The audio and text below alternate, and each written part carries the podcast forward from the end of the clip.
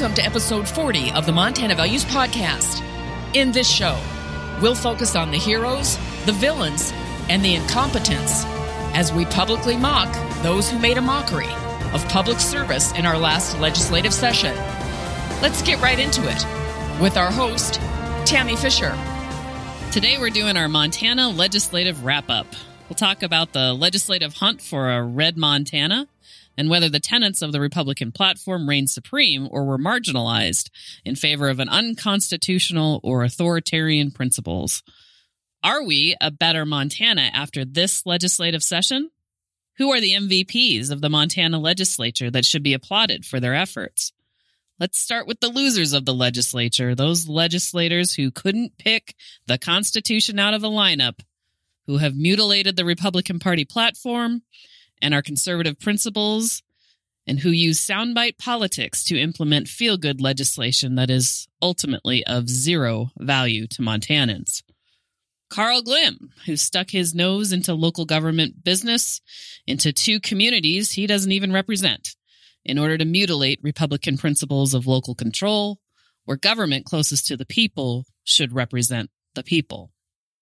He favored big government mandates over local control because local government lawfully implemented regulations that impacted his profession.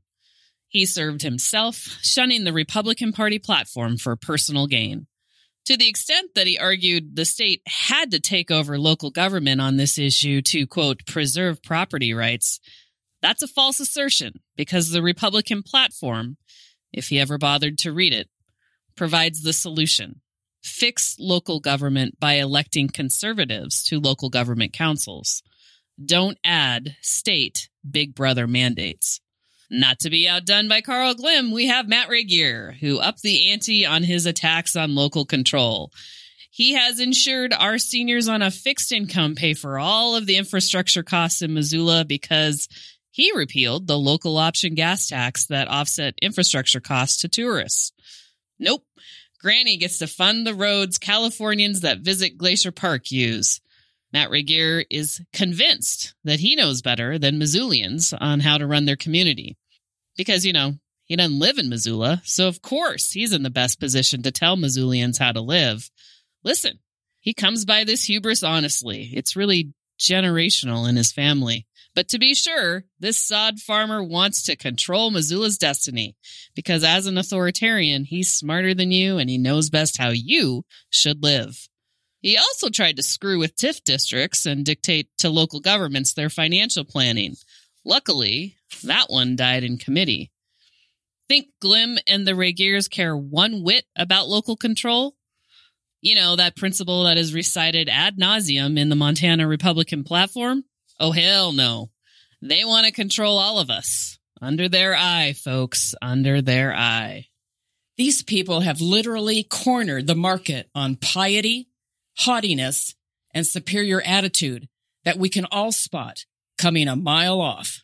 Yeah, it's really interesting. These folks want to take us back to before the Revolutionary War in the United States. You know, we fought the Revolutionary War because we wanted to get away from big government principles. We wanted to get away from government sponsored religion. But now apparently Glims, Regiers, and a few other folks haven't learned from history and they want to take us right back to before the Revolutionary War. Joining Glimm and Regiers is the great poobah of the Flathead Republican Central Committee, John Vagina Checkpoint Fuller.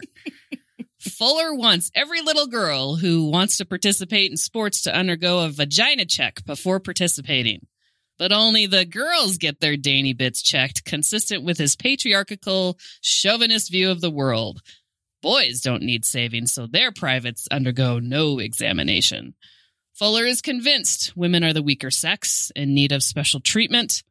And since boys are the superior sex, women's sports must be rid of any male testosterone because women are just too weak and incapable to overcome the competition.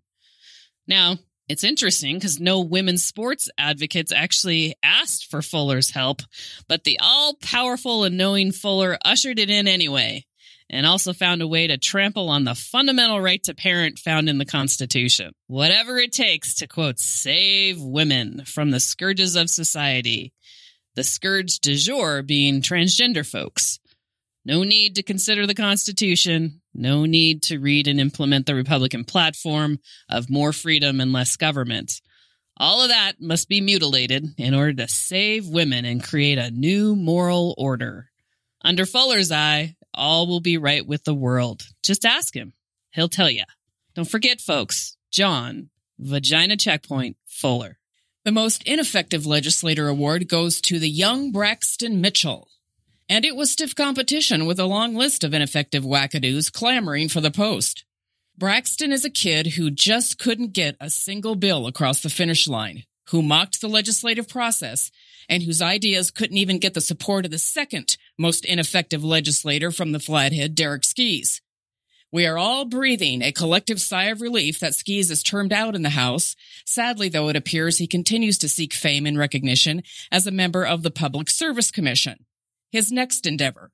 He doesn't have a legitimate job outside of the legislature, so his desire to stay on the government dole is understandable.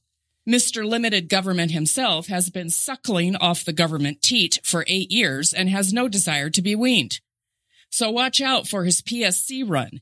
He will guarantee you he is the only person with the intellectual heft to manage the monopoly utilities, despite the fact he has no in the trenches energy or executive management experience. Yeah, he's like the Hunter Biden of energy management experience. There are several other legislators that committed legislative malpractice. Every legislator that did zero research before submitting a lobbyist created bill that was duplicative of current Montana law should be expelled for their legislative malpractice. Every legislator that tried to get in our pants, tried to create solutions for problems that don't exist, and was otherwise willing to forsake the Republican Party platform for personal gain committed legislative malpractice and for every legislator that voted to favor out of state hunters over in state hunters, you should never, ever be able to hunt in Montana ever again. That is the dumbest legislation I heard of this session. And there were some dumb bills. You don't favor one business over another. Government doesn't get to pick winners and losers. The idea that Montanans have to forfeit their hunting opportunities in order to support the outfitter industry is patently absurd. It's no different than providing for tax relief for Hollywood. It's actually worse because it literally takes the food off of Montana tables. The outfitter businesses can apply for PPP bailout loans just like every other business in Montana that suffered from COVID. But they shouldn't be unfairly favored over other businesses or Montanans. There was an initiative in 2010 that apparently this legislature forgot about because that initiative ended out of state hunting license preference to and to re-up the preference now spits in the face of every Montanan. It's shameful. Maybe we should ask Troy Downing what he thinks. I'm sure he's perfectly fine with it. Speaking of shameful, let's take a glimpse at the bills that were passed that blatantly violate Montana's constitution. So listen, folks. When a legislator refers to themselves as Republican and says they will follow the Constitution, pay attention to see if they really do. Because when they blatantly violate the plain language of the Constitution, they aren't Republican. They aren't constitutionalists. They have no standards at all. For a bird's eye view of unconstitutional legislation signed by the governor, look at Senate Bills 265 and 266. The Montana Constitution informs us at Article 2, Section 31 ex post facto obligation of contracts and irrevocable privileges. No ex post facto law, meaning after the fact law, nor any law impairing the obligation of contracts or making any irrevocable grant of special privileges, franchises, or immunities shall be passed by the legislature. No law shall be passed by the legislature that impacts contracts. This means the legislature cannot alter contractual obligations, no matter how unfair those obligations are. Because when government alters private contracts between private businesses, that's socialism. So, what does SB 265 and SB 266 do? alters a private contract via legislation. And this is a contract that's been in existence for over 40 years. The goal here is laudable. It's an attempt to save Colstrip jobs at the power plant, but it is expanding government into private contracts. And that is a blatant, on its face, violation of Article 2, Section 31 of the Montana Constitution. These two blatantly unconstitutional laws were signed by Governor Gianforte. They nullify, meaning they eliminate portions of the Colstrip ownership and operation agreement. Senate Bill 266 empowers Montana's Attorney General to tell Colstrip owners how they must maintain the power plant and gives the Attorney General the power to fine the Colstrip owners, a private business owner, $100,000 a day if they don't comply. So the Attorney General, who doesn't know squat about maintenance of a coal fired power plant, gets to tell a private business what type of maintenance that business must do on its property. Senate Bill 265 forces all contract disputes to be settled in Montana instead of Spokane, Washington, where arbitration has taken place since the creation of Colstrip Units 3 and 4. Both of these bills passed, and it was the Democrats that raised the blatant violations of the federal and Montana constitutions. What part about, quote, no law impairing the obligation of contracts shall be passed by the legislature did the Republicans who voted for this bill not understand? And to use blatant violations of our founding documents, our sacred constitutions, as a basis to win political points? Honestly, the great conservatives in histories are rolling over in their graves. These laws that blatantly violate the Constitution are cheered by the governor as useful retaliation. Give me a break. The governor wishes to retaliate against the state of Washington because Washington's legislature implemented a coal power ban that began in 2025 or that begins in 2025. So to harm another state in implementing its 10th Amendment provided powers, our Republican legislature violates our sacred Montana Constitution for retaliation. The need to retaliate, to seek revenge, is more important than upholding the Constitution. Who are these people? Washington gets to be anti coal. That's why we don't live in Washington. Their policies don't work for Montana. But Montana doesn't get to violate its own constitution. And in its response and in its zeal to harm Washington for its own lawfully implemented policies. Oregon is following Washington in banning coal energy, and Oregon and Washington currently use coal energy from Colstrip. So these actions severely and horribly affect Colstrip and Colstrip jobs. But the answer isn't to violate our freaking Constitution.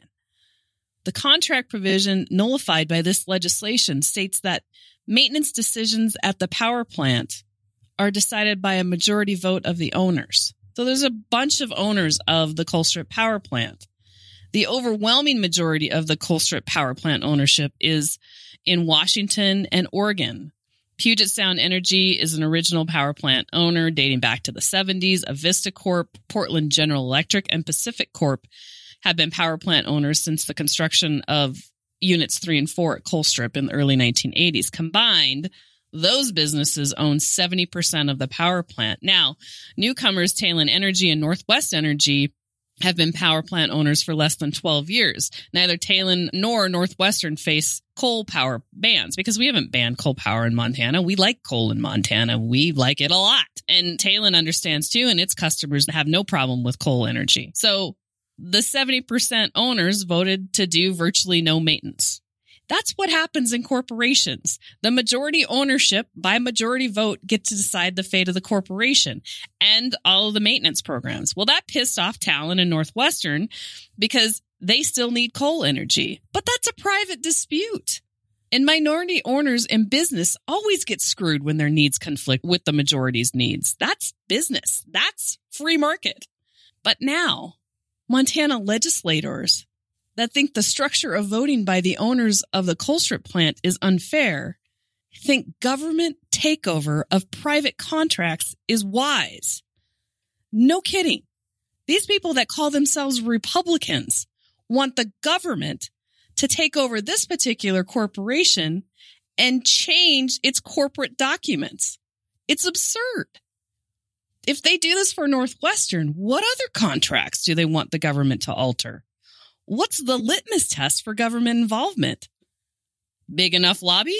Crying enough? Throw away your Republican principles and the freaking Constitution to affect one outcome and risk the pillars of American capitalism and our republic? This red Montana is now fully the handmaid's tale. There were more unconstitutional bills passed this year, and we will get to those in depth in our upcoming episodes. Specifically, we are going to take a deep dive into the abortion bills and the bills that affect the form and function of Montana's judiciary. But let's take a look at some wasted money. Most of this comes out of free conference committees, committees that occur in the last week of the session, where public meetings aren't held and the legislature can slip their pet projects past the goalie in the hopes that no one pays attention. We have $90,000 allocated over two years for the State Department of Public Health and Human Services to use studying, quote, Medicaid paid abortions. And the value of this? Zero. What are they going to do in response? Reveal to the public what we already know and then pass another unconstitutional law? Because as we'll discuss in another episode, Legal restrictions on abortion are largely blatantly unconstitutional. So legislative bans are a waste of time and money because they're futile. They're not effective. They do nothing to decrease abortions in Montana. Nothing. But go ahead and spend 90K to study what we already know. Women on Medicaid get abortions. No one is surprised by that.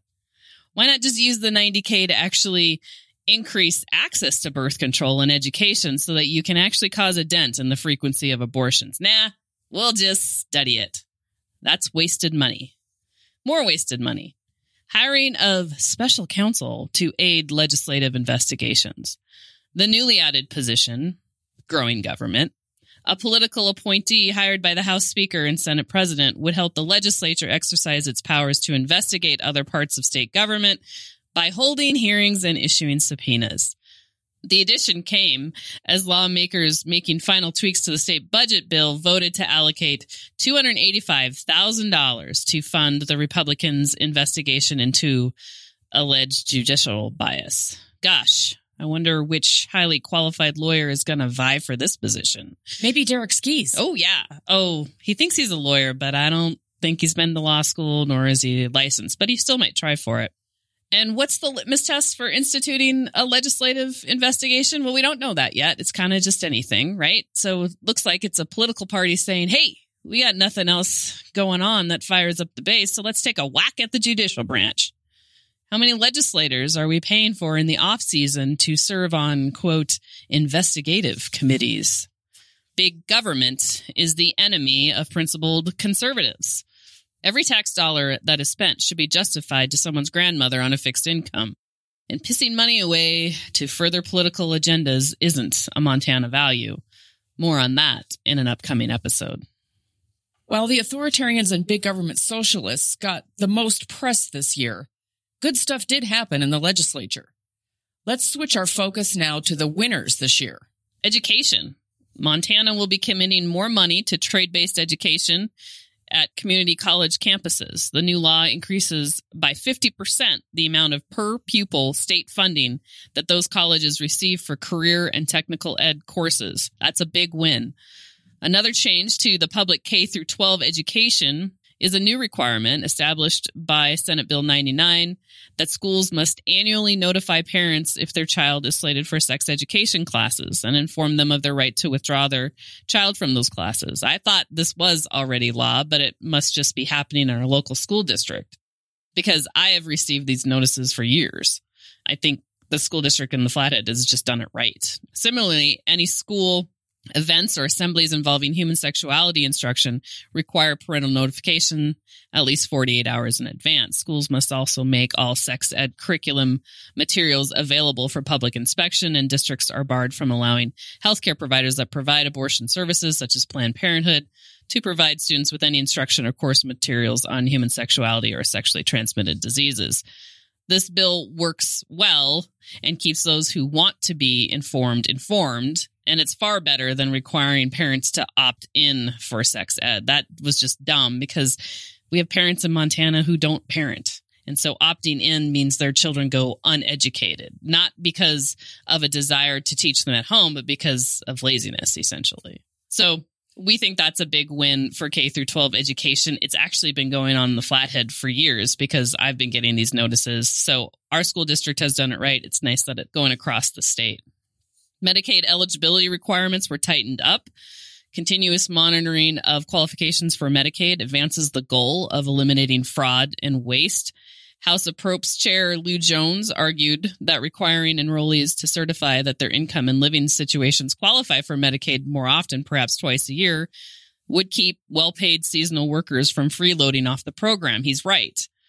Everyone who needs Medicaid should be able to access it, and those who don't need it shouldn't get it.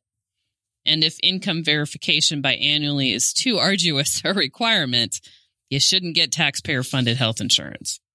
We like the part of Senate Bill 402 that requires judges who have been involved in lobbying efforts for or against proposed legislation to recuse themselves from cases involving those laws. That's common sense and it promotes blind justice. Senate Bill 319, ushered in by Steve Fitzpatrick of Great Falls, requires that any optional student fees supporting organizations such as MontPIRG must be opt in and prohibit political committees from conducting voter registration, signature gathering, or voter turnout efforts in campus dorms, dining halls, or athletic facilities. Students do have the right to be left alone, folks, and this keeps politics out of areas they don't need to be in to reach students. They can all stand out on the oval if you want to register kids to vote. Mike Hopkins is a winner. He ushered in two bills protecting the right of free speech on publicly funded college campuses in Montana. These bills should have been unnecessary since the right to freedom of speech is enshrined in our Constitution. However, in 2018, the University of Montana prevented a speaker from espousing his beliefs on campus. College is a time and a place, especially at a public university, where ideas from all vantage points should be expressed and the ability to discern valid information and positions from horseshit. That's where it's learned is in college. Kudos to Hopkins for his work in this area. We value freedom of speech in Montana, even the speech we don't like or find offensive. Seth Berglee is another winner, making it legal to carry a firearm on public property. I'm not sure this law will get past the Supreme Court because the Board of Regents controls the university system and this law covers the university system property. But we believe the more law abiding folks safely carrying guns, the better for Montana. I know there are some folks who are uncomfortable when others carry firearms, but frankly, we aren't those folks. We are very comfortable when we see regular folks like us carrying firearms. The more good guys with guns that outnumber the bad guys, we see that as a good thing. The cops can't be everywhere, especially in Montana, and in particular in very rural Montana. The wait for law enforcement protection can be hours. So kudos to Mr. Berglee. And when I see law enforcement support of his bill, we know we're headed in the right direction. And for anyone that thinks kids on campus aren't armed anyway, I have some oceanfront property in Montana to sell you. This just legalized what's already been happening in Montana and I'd wager there's more firearms in university parking spots in pickup trucks than in the local gun store. Gambling and booze, my favorite topic. Jimmy Patelis. He gets an MVP award for legalizing what has been happening in bars across Montana since 1889. Sports boards and their payouts are no longer capped, so we can all continue to bet the boards at our local bars. Jimmy also made more dice games legal. And of course, these have also been occurring in Montana, all these dice games, since the dawn of time, but now the activities are legalized. We can now play Ship Captain and Crew and Yahtzee along with Shake a Day and CeeLo without threat of arrest. Three cheers and a shot of crown to Jimmy Patelis for turning all of us pastime criminals into consumers. Steve Fitzpatrick out of Great Falls helped legalize bracket boards. Also, a speakeasy occurrence in Montana since 1889. Bracket boards now operate in the light out of the cover of darkness thanks to Fitzpatrick's good work. Senator Ellie Boldman has made home delivery of booze legal. God bless her sweet soul. and selling beer at college games is now legal. So those of us that like beer, that's me, no longer limited to the tailgates. We can have it in the stadiums. Let's hope the bathroom lines don't get longer. Privacy and public safety. Hip hip hooray to Frank Garner for making sure the right to privacy in Montana extends to lottery winners.